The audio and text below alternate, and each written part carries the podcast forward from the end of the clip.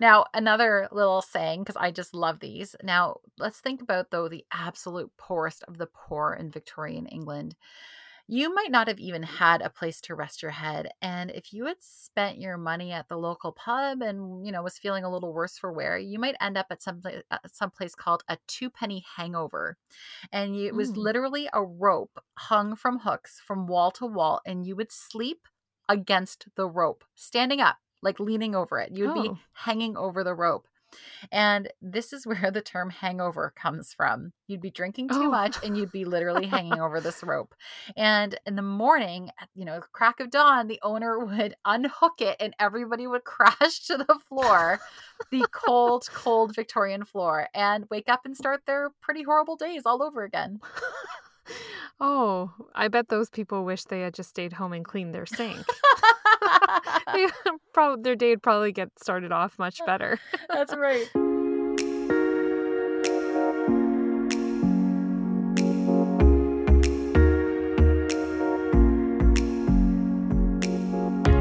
Welcome back to the Modern Lady Podcast. You're listening to episode 83. Hi, I'm Michelle. And I'm Lindsay, and today we are talking about how we open and close our homes for the day. A few weeks ago, we started to touch on the importance of having routines in our days. From what we've heard in response, this is a topic that resonates with many of us. So, this week, we're going to focus in on the two most important times, namely the morning and the evening, and dive into how opening and closing our homes can really help set the tone for a peaceful and orderly day. But first, if you enjoy this episode of the Modern Lady Podcast, would you please take a minute to rate and review us on iTunes or wherever you listen to this podcast? When we receive ratings and reviews, our podcast becomes more visible and easier to find for new listeners. We would also love it if you shared this episode with your friends. Let us know what you think. Your comments mean the world to us. This week's shout out goes to a dear listener friend who sent us a direct message on Instagram and shared, quote, God's marketing brought your podcast into my life. I was in a difficult season of feeling resentful and discontent in housework. I started to pray a simple prayer God, please make me enjoy this. This being homemaking and housekeeping. One evening, I was scrolling through the Catholic Love Story hashtag, February, seems ages ago now, when I stumbled upon your page and noticed your podcast link. I ended up devouring the entire archive in a week. I experienced a paradigm shift and began to fall in love again with caring for my family and home. I've never had a prayer so tangibly answered before. I'm so grateful to you and Michelle for what you do and for the beautiful content you send out into the world. It makes a difference. End quote. Well, thank you so much for your comment, dear listener. We cannot begin to express how grateful we are to you for sharing your message, and to the Holy Spirit for such superb marketing and networking on behalf of the podcast. And if you would like to leave us a comment, you can do so on our website, www.themodernlady1950.wordpress.com, or you can leave us a comment on Facebook or Instagram, where you can find us at The Modern Lady Podcast.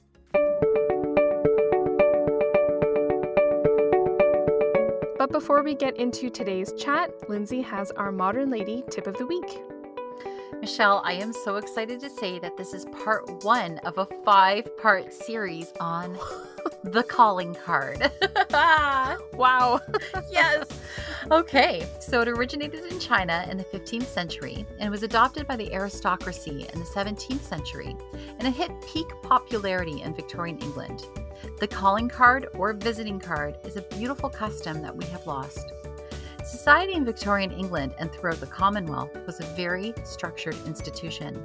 There were strict rules that governed society as a whole, and then more rules were, applied within each class of people. If you were new to a community, it was imperative that you were introduced to, quote, the right people. And this would be aided by letters of introduction. But then the next step would be introducing yourself, and that was done with a visiting card or a calling card, as they are now more commonly known. Not only used for introduction, these cards were also used to express sympathy or congratulations and for letting people know that you had either arrived in town or were about to depart. There were stringent rules, and while we might look down upon such rigidity, these rules actually helped avoid awkward situations, like having someone pop by unexpectedly who you've never met before. When the Victorian woman would first call on someone, the visit would be almost never face to face. Sometimes it wasn't even the woman herself who would call, it would be one of her servants who would deliver the calling card.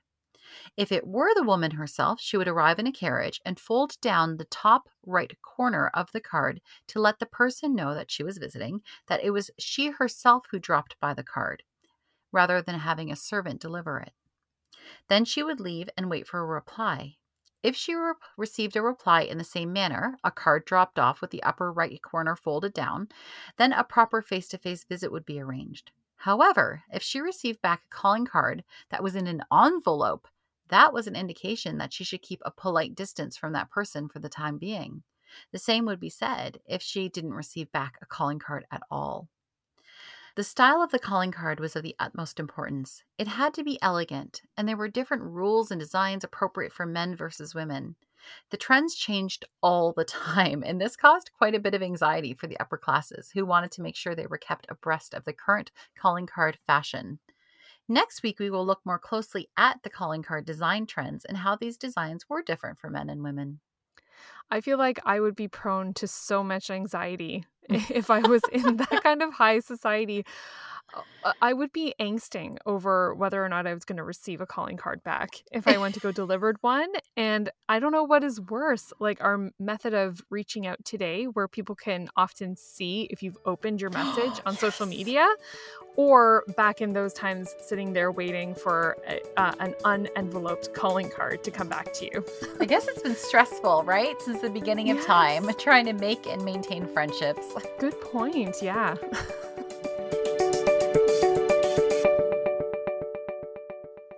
A few weeks ago, Lindsay started sharing on her Instagram account how she has been implementing new routines in her life, somewhat springboarding off of her experience working in a retail store and the opening and closing duties that were required of staff there.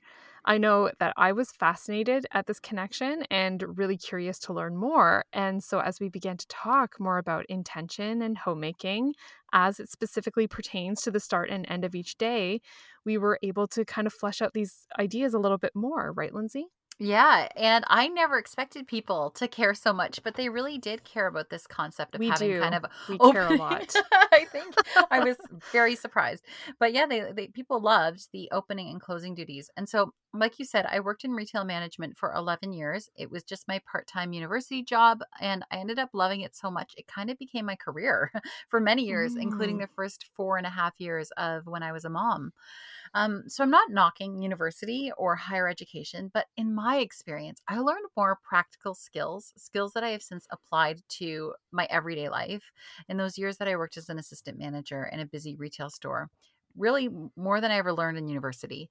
So, not only did I learn how to manage people, how to hire and train, how to motivate and discipline people, I learned how to run a store that had many different moving parts, right? It involved like how to plan out the day so that tasks could be completed, that sales could be made, and we had to keep our store looking gorgeous. I also learned how to decorate there and the importance of creating a space that is reflective of your own personal style and how to do that. That's a skill. I helped countless customers figure out what their style is, and it was so much fun helping people decorate their homes for all of those years. I'm really sad to say that after 50 years, Pier 1 Imports did close their doors this year, and mm. I will mm. always cherish the years and experience I gained from working there. Yeah, I think what was so interesting to me watching your s- stories of going back and forth with the opening and closing in the store versus in the home mm-hmm. was like um, at a store, I can see how it would be you know less stress and less anxiety having those routines in place mm-hmm. because you have a faithfulness and accountability to opening and closing and you have to do it um, like other people's stress levels are contingent on your performance of those duties mm-hmm. right and that's kind of similar to in the home too um, and, and then at the same time a difference being that like your heart is not as invested in the same way at mm-hmm. a store mm-hmm. as it is at home so you know in the store you got to decorate but you didn't maybe have the clutter that you're sentimental towards mm-hmm, mm-hmm. absolutely so our listeners have heard you and I talk a lot about our love of hygge, right? Mhm. When I first heard about Hygge back in 2015, it hadn't exploded as a trend yet. And there was only one article about it, which is the only thing I'd read at the time. And it was in a Canadian magazine. And it was just a way to suggest for us Canadians about how to, we could deal with our long, dark, awful winters. And I don't suffer from seasonal affective disorder in the winter. I do in the summer. That's a whole other thing. I hate the Oh. summer and it makes me depressed, but I don't in the winter now. Loved ones do. And I started implementing these things, right? The candles, the blankets, all of the things we've talked about. We, we actually did an entire episode on Hygge in our first season. Mhm. Mhm. Um, and it was groundbreaking for me. And I'm not saying that lightly. Um, we've never, since 2015, have stopped actively working towards that every single night in our home. And I recently, okay, so recently it was just this morning, um, lit a candle in the morning. Wow. right? And it's like I'm an expert now on the morning routine because I, I woke up one morning and lit a candle. But let me tell you, I loved it. yes. it stays. It stays as a part of your routine now. Yep. Yeah, Hygge has been pretty um revolutionary to in my family as well. And I feel like you know, we we talk about candles a lot, but as one of our listeners in one of her Insta stories recently said, she's like, actually, it's it's deeper than the candles. It's more than the candles, right? And it, the candles are like the finishing touch on top, but there's a lot of preparation and Yes. um, intention that goes towards creating that Hygge atmosphere, and that's what I have been learning personally in my everyday life more and more is that if the day is ordered towards the lighting of the candle at the night, it's almost like the final step as opposed to uh, for me, I would just be standing there and, um, you know, a- after having done nothing else to maybe tidy or organize, and I'd light a candle and I'd think, come on, Hygge, where are you, Hygge? Yes, yes. And having the a closing routine are those steps that would come and work their way up to the final piece de resistance of um, a, a candle lit ambiance that you're looking for. Another interesting concept similar to Hygge is Coorie, and it's from Scotland. Have you heard of this one? Um, I think you told me about it very, very briefly back in the day, but no, not beyond that. Well, you know, I'm always on the hunt for the next Hygge so that we can be ahead of Yeah. the curve. And I thought it would be this one, and it never picked up steam. but I'm still interested in it. And what I actually found so interesting is that this Coorie, and that's C O O R I E, is defined as a wellness trend. You know, it's kind of like the new agey Mm. lingo. But when you and I were talking about how these things create a mood, we also realize that the mood doesn't just benefit everybody else, that it is an act of self care, right? Like we also benefit Mhm. from it. So I get what it's saying with it being a wellness trend. Now, this one though, Coorie, it actually involves being outside as well. So it takes, I guess, some of that, you know, Scandinavian, there's no such thing as bad weather approach as well. And Mm. it just it's all more about working hard and then playing hard and being outside so spending your day inside getting your work done going out enjoying the scottish highlands and then you cozy down. So there's the outside elements and then you come in you light your candles and you cozy down. And it's just another beautiful idea but it's just reading these i at first i rolled my eyes over the words wellness trend but i'm like no it is wellness and it does make us feel better. And it, e- even more so just like with any gift of giving right when we prepare it for other people we we reap the benefits back hmm And I like that concept too about it being a part of wellness because I've been reflecting lately on how even just the vigor and diligence of going through your day with purpose Mhm. and a focus makes me feel better. Like it kind of mitigates that um, uh, maybe desperation that I would have felt more often uh, at the end of the day of needing self care. Um, Yeah. The more common, uh, trendy understanding, if you will, of self care. And just going through the day, like I said, with uh, an intention to perform those duties and to have like a goal at the end of the day. And achieving it makes me feel really satisfied and fulfilled going to bed. And it's kind of just been incorporated through the the tasks of the day that culminates in something that is very coorie, if you know. well, let's start the tasks of the day. Let's talk opening duties. And and we'll mm-hmm. start by what I remember from my time in retail and then we will talk about how this can be applied to the home. In retail, we had a, a checklist of opening duties and this included polishing the floors and this was with a huge um, buffering machine that was like really heavy and really hard to use. So that would wake you up in the morning. Mm-hmm. Um, you had to Windex all the glass surfaces, so all the windows, the doors, the mirrors, the tabletops, that sort of thing. You'd go through and turn on the lamps because it was a furniture store, so we'd have lamps. Mm. And then we would have a morning meeting in which we would establish the sales goals and the other goals for the day. Now, what I think is interesting to note is that our sales goal for the day would be dependent on how the store was doing for the week, uh, and then really actually how it was doing for the month and the quarter and so on.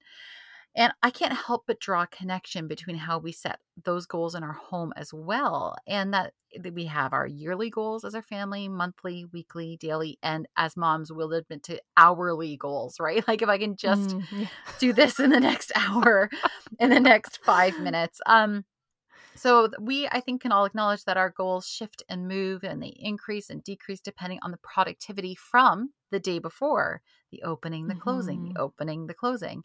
So basically, the opening duties were meant to ready the staff and the store so that it looked good in order to greet customers. We got the staff pumped up and ready to sell, and we had made sure that they understood things like product knowledge and what sales and promotions were going on, and what level of customer service we expect. Right that day, we had to go over mm. that all the time. Mm. Now, our expectations were clearly communicated, and we checked in on the staff throughout the day. And there was a saying we always said, and I might have said it before in the podcast, but it's inspect what you expect. We had to say that as managers. Mm. And I mm. do that at home too. So you can't just set out goals and then come back at the very end of the day. And any mom with young kids knows this that you can't just tell them to clean their room and then come back at the end and then go, You didn't do it well. Yeah. Like, truly, what I learned in management is to inspect what you expect. So that means popping in throughout whatever task is going on and making sure they're staying on track.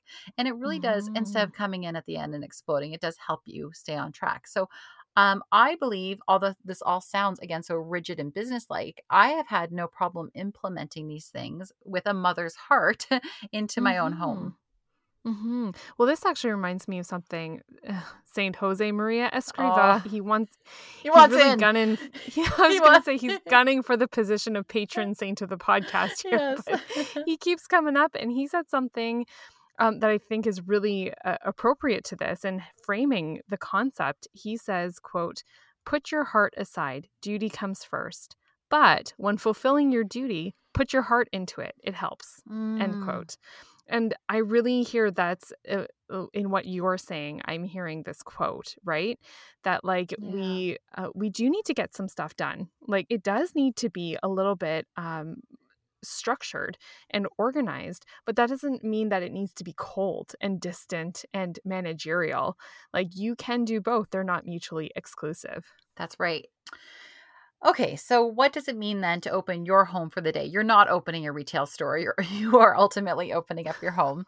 And you and I both love the history of the home and domestic history. And so the truth is, I mean, the basic duties haven't really changed that much over the millennia. Windows have to be opened, doors unlocked, beds cleaned up.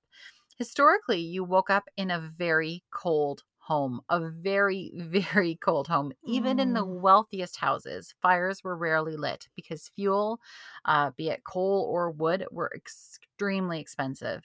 So, unless you were sick, you rarely actually had a fire lit in your room upon waking up, despite what we've maybe seen in Downton Abbey and those mm. shows.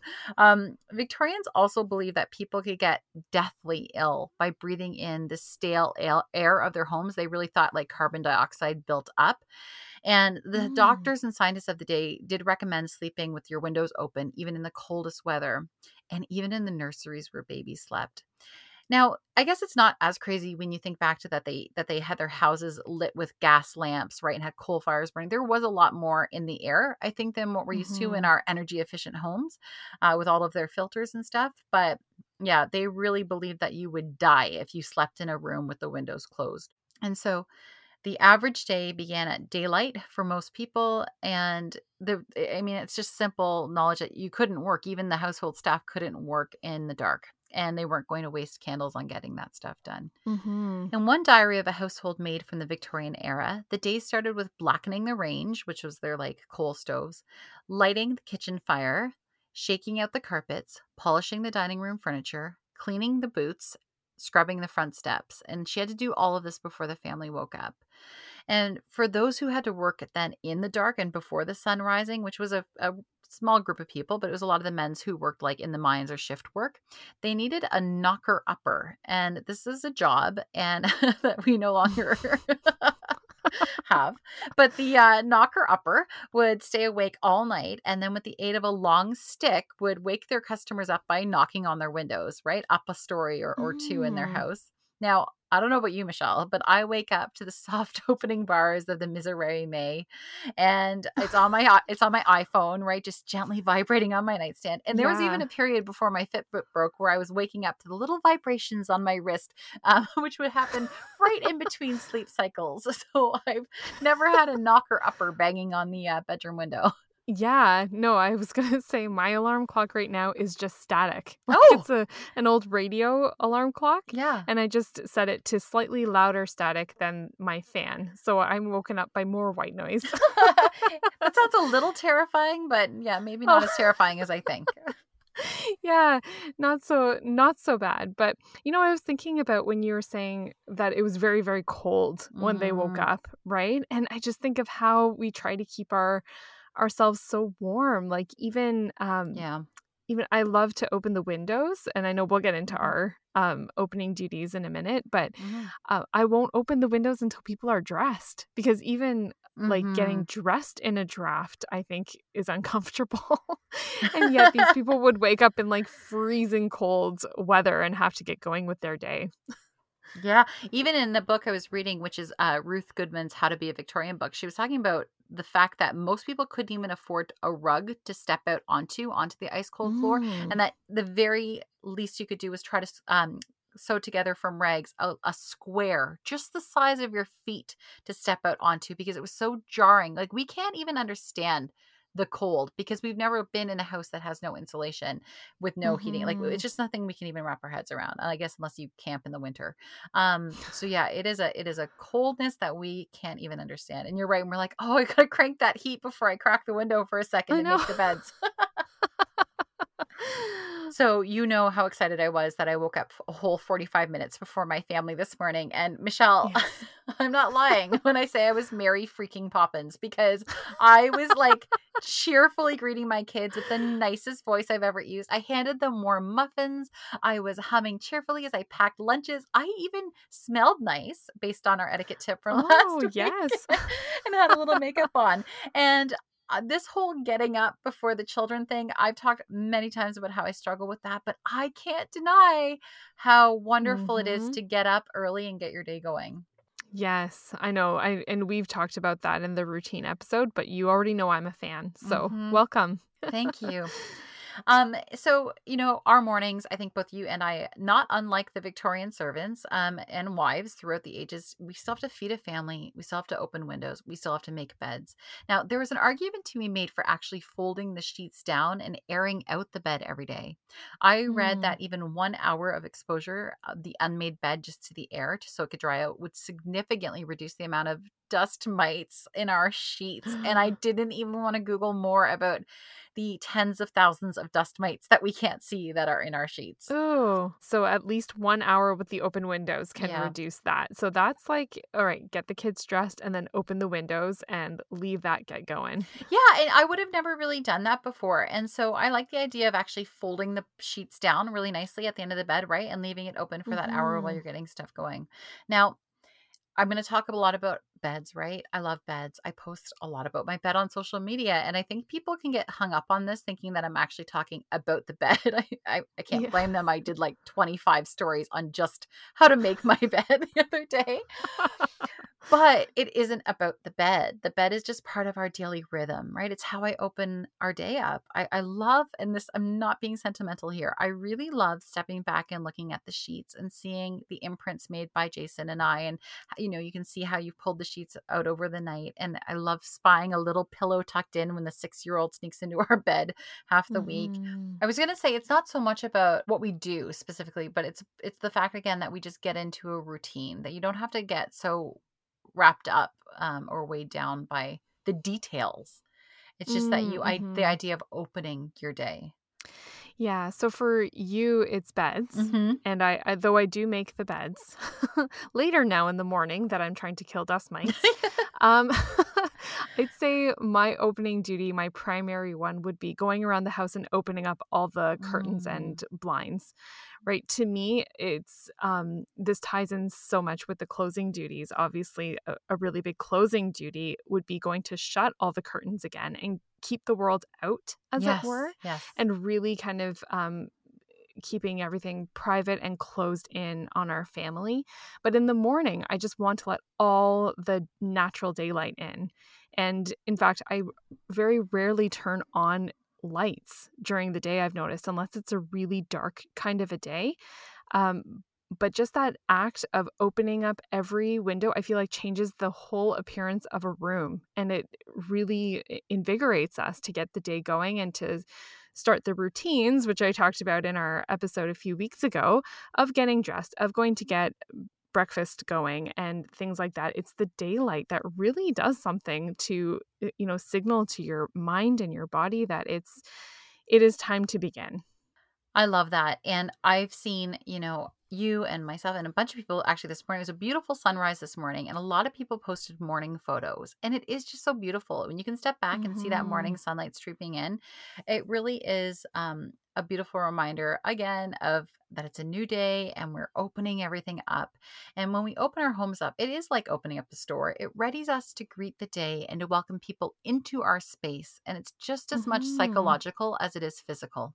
Oh, the greeting. That's such a good analogy with the store mm-hmm. and, and a connection to the retail, right? Mm-hmm. Because all the work that you're doing is essentially in preparation to welcome people in, like what you're saying. Um, at a store, if you're not going to be, uh, if the purpose isn't to then greet people yeah and to encounter people and meet their what's needs the point that's right uh, then what what is the point of any of that's the right. other duties that you're doing right that's and right. so too with our homes all the little tasks i know we we talk about like it's about the bed but it's not about the bed yeah. right and i think that's probably the best way to describe it is that all these little routines and disciplines and tasks that we busy ourselves with um, throughout the day but particularly at the beginning and the end of each day is all oriented towards the service and in the morning anyways the greeting of the other people in your house the other people mm-hmm. in your neighborhood.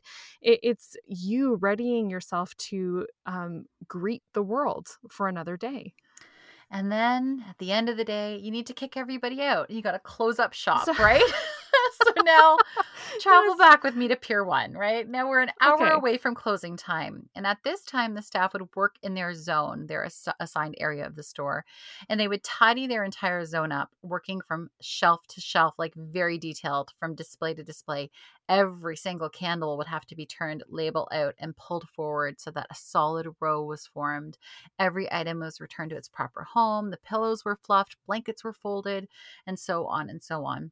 And then the closing manager would walk through about 20 minutes then before the store would close and they would inspect each zone. And if it wasn't tidy enough, it would have to be worked on further. Then the actual cleaning would happen. The bathrooms would be cleaned, the floors swept, and the floors were mopped every single night. And the truth is, that's pretty much how I shut down my house. like we do yes.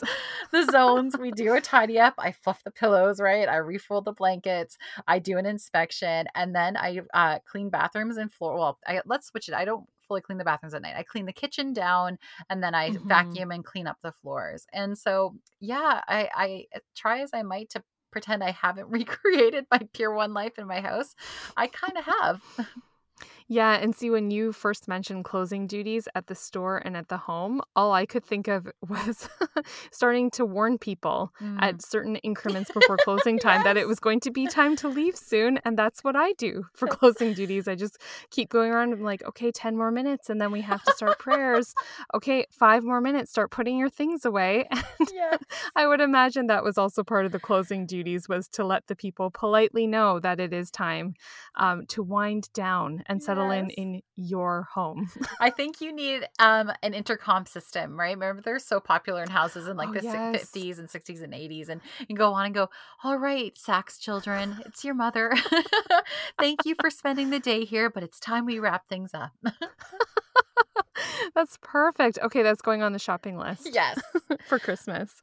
Um, I remember years ago, several of my friends were participating in a clean sink challenge, and it was first started by Marla Cilley. I don't know how to say her name. Um, she's Mm. better known as the Fly Lady, and Oh, yes. Yeah. she talked about it in her book, and her book is called Sink Reflections. And in an effort to help, help homemakers develop a new cleaning routine, she suggested as one of her baby steps the challenge of going to bed with a clean sink every night. So it had to be emptied and scrubbed. It was a clean sink, and people had to post their photos of their clean sinks. Now, Clean Mama, another very popular social media page, um, also has a clean sink challenge. So it's a, quite a popular Mhm. idea. And there does seem to be a consensus that having a tidy kitchen sink and a relatively clean kitchen counter does reduce anxiety, especially in the morning when you wake up and walk into that tidy kitchen. It's almost like the final step before you light the candle, right? Mhm. Like, because uh, again, going back to that whole concept of, uh, you know, the ambiance doesn't happen without all of the legwork being done beforehand. The kitchen sink is the closing of the closing duties so that you can relax with the candle afterwards, right? They're Yep. almost two different sections of the night. And I I remember when you were telling me about this this morning, I I didn't know that it was a challenge. I didn't realize it was such an intentional thing, the Mhm. sink cleaning. Mhm. I just I just thought that that was a very natural, like what you're saying, final step Yeah. to um, after you wash the dishes, you want to just get rid of the soap's um, residue and stuff like that left in your sink. Yeah. Um, but again, when you attach intention and a renewed focus to these seemingly mundane tasks, they suddenly take on a, a more gravitas, right? Mhm. And they're they become uh, really entrenched in your mind, and then it really does affect other people too. They see that you know it's not about the kitchen sink, but it is about the kitchen sink, Yes. and you've established a new ritual that concludes the evening. And my mom was the queen of that ritual. So my mom was the Mm. type of woman who would clean her kitchen spotless and then she would basically yell, "The kitchen is closed." and it was closed. You know, I actually do have fond memories of this. Like you what you're just saying like these become when we do things with intention, it's so much more than the action. And when I reflect back on it, and I've talked about this before, I find that there's an incredibly romantic um, aspect to hand washing dishes. And I would watch my Mhm. parents standing side by side. My mom always had dishwashers in her house, never used them. I'm the same way. I finally use it now just because of my kitchen renovation, but I am very anti dishwasher. And I Mhm. would watch my parents standing side by side, washing and drying, and they would have their end of the day meeting, right? They both worked full time, Mm. so they'd have to catch each other up. And then they would sweep the floor, clean off the counters, prep for the morning hu- morning um, hustle. My mom again worked full time, so she had to prep lunches. She'd have breakfasts cut, like she'd have all the grapefruits cut in half and already sectioned and ready to go, Mm. wrapped in saran wrap in the fridge. And we knew it was closed after she would yell it, but then all the lights would be off except for she turned that one little light on over the kitchen sink. And yes. you know what? I, it's almost magical uh, to think about Mhm. the dark kitchen with the one little light on. And it is beautiful and it's very poignant.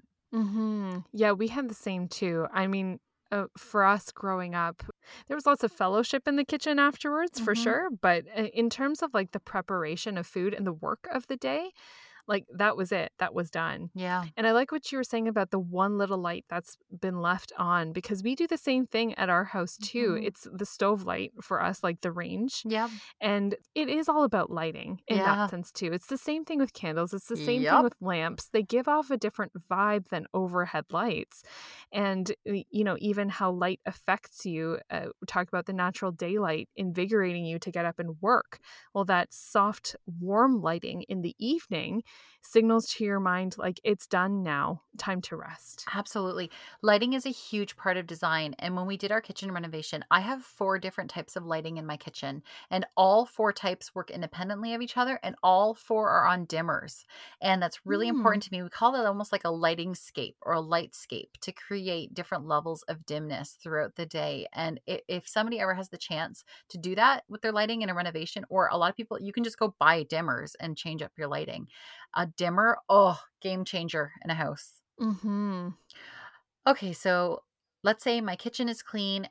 I've talked many times before about how committed Jason and I are to doing an entire whole main floor clean. We never leave our main floor messy. Although, I've, well, I've always said it happens maybe two or three times a year. It happened last week and it was awful. I woke up in the worst mood. Mm. It set my day back three hours, and I promised myself it's never going to happen again. Like the working until 11 o'clock at night for me is so worth it to come down to that clean space.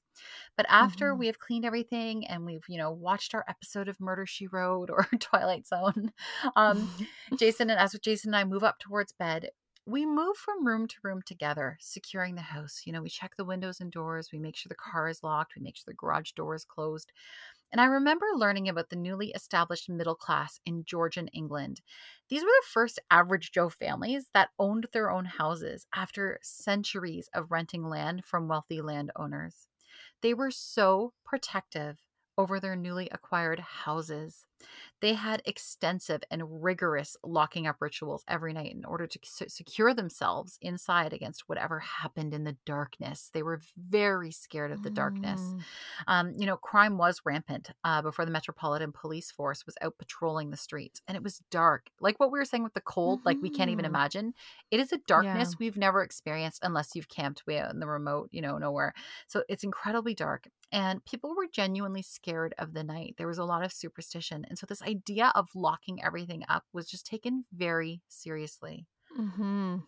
And as we move up towards bed, I, I was reflecting on the history of the bed. And, you know, owning a bed of one's own is such a luxury. And again, we can't even comprehend how lucky we are that we own beds because up until recently, they were pretty awful. They were lumpy Mm. and dirty and uncomfortable. And it's really hard to imagine anyone getting a proper night's sleep. But I suppose if you're working hard from sun up to sundown, right, you'll pretty much crash onto anything. But before there were wooden slats under a mattress, uh, it was actually a grid pattern of ropes, and you had to tighten those ropes almost every night so that the Mm. heavy mattress they were stuffed with all sorts of things. Those mattresses, um, so it wouldn't collapse into the middle. So you had to tighten the ropes, which is where the saying "sleep tight" originated from. Oh, oh, I love that. Mm-hmm. And then one final thing we always love to do is to go and just check on the people, Mm-hmm. right? Mm-hmm. And we walk through together. Again, Oh. we we go through together and just check on each room and um see that the the kids are okay yeah. and that they're settled. Is their room too too warm? Is their room too cold? Very not Georgian time problems for us, I guess. Um, but just making those final little adjustments um, going into the long um, the long night ahead and making sure everyone is still provided for even though those people are sleeping. Like the opening and the closing duties um, though they are similar to the store concept they have that added heart element where it is all about the service of the other people living right within your homes and that's where I, I feel like the difference is but that's where the the home is where the heart is and it's maybe not necessarily in retail So I think you're right. And I love that. The way we open and close our houses every day speaks volumes about what's going on inside of our homes at that time. Our morning routine does set the tone for the whole day, and our evening routine is a reflection of our mood that day, of what we accomplished, of what was left undone. Jason and I often stand with his arm around me, looking out at our front window for a few moments after we lock the front door. We look out onto the silent street and call to mind just how much this little house means to us. We take a minute to share in the gratitude. We feel it together. And we believe that we show how much we feel this gratitude by how much we value and take care of this home and the items in it. I can understand how those early middle class homeowners felt in Georgian England. While I don't fear the dark like they did, I do grasp the importance of securing my home and protecting the people and the hard earned belongings inside of it from a world that will never truly care about us like we care about each other. These daily rituals of opening up our homes and readying ourselves to face the world and then doing our duty throughout the day and then the daily rhythms of shutting everything down, of practicing hygge, is clearly universal and timeless. It's not just about how well you make the bed or how well you scrubbed the sink. It's about creating a morning and evening routine that not only opens and closes your home for the day, but also readies your heart to face the world beyond your front door. And it reminds you that you always have control over when you close that door to the world, to cozy down as a family, and to feel safe as darkness falls.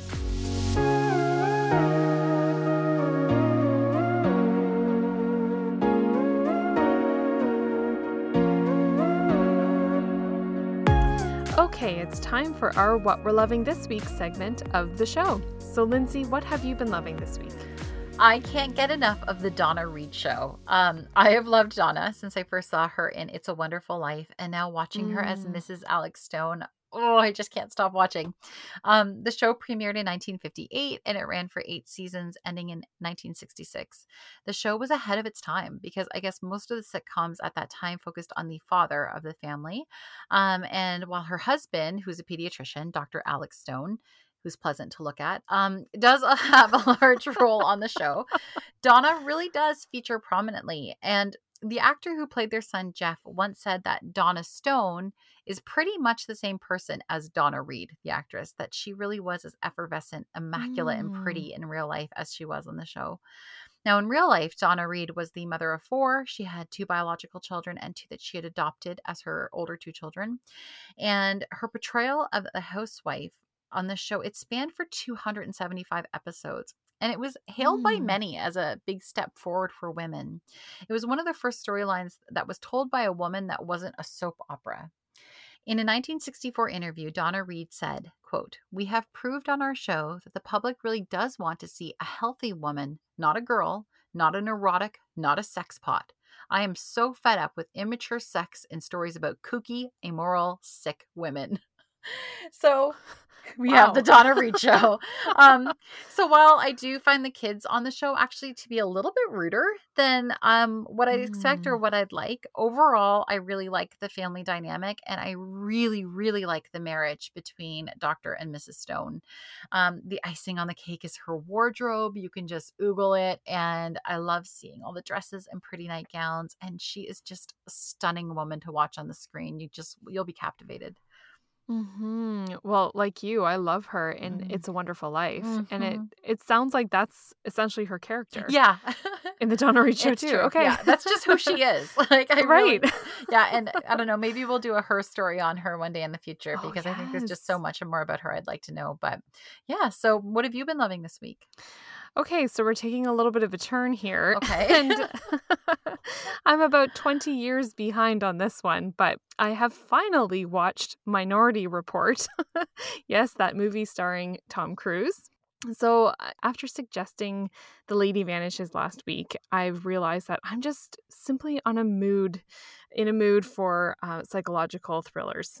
hmm so, I've been filling my to be watch lists with them. And one thing I love about this movie and really the whole genre of, you know, that whole dystopia, sci fi, psychological thrillers is that it really makes you question deep issues, but hmm through the medium of entertainment, right? So, like in this movie, uh, I really feel like the whole theme is does the end justify the means? hmm And that's really the question that you ask yourself throughout the whole movie. And of course, like according to my faith and principles, like I believe that the end does not justify the means always. Um, but watching the trope play out in entertainment is was still a really good reminder that it can be tempting to sacrifice morals and standards, especially when you think the results is going to benefit in the long run. hmm So, anyways, I didn't mean to get all philosophical there, especially about a Tom Cruise movie of all things. but here we are. um, just, you know what? Just a note though, in case you haven't seen it either, or you maybe haven't seen it in a while, like there are some rather intense and mature scenes that came up that caught me off guard. So just keep that in mind, but otherwise, a really great storyline and um, a lot of food for thought. Okay, that's going to do it for us this week. If you want to get in touch and chat with us about our topic today, you can find us on our website, www.themodernlady1950.wordpress.com, or leave us a comment on Facebook or Instagram, where you can find us at The Modern Lady Podcast. I'm Michelle Sachs, and you can find me on Instagram at MMSachs. And I'm Lindsay Murray, and you can find me on Instagram at Lindsay Homemaker. Thank you so much for listening. Have a great week, and we will see you next time.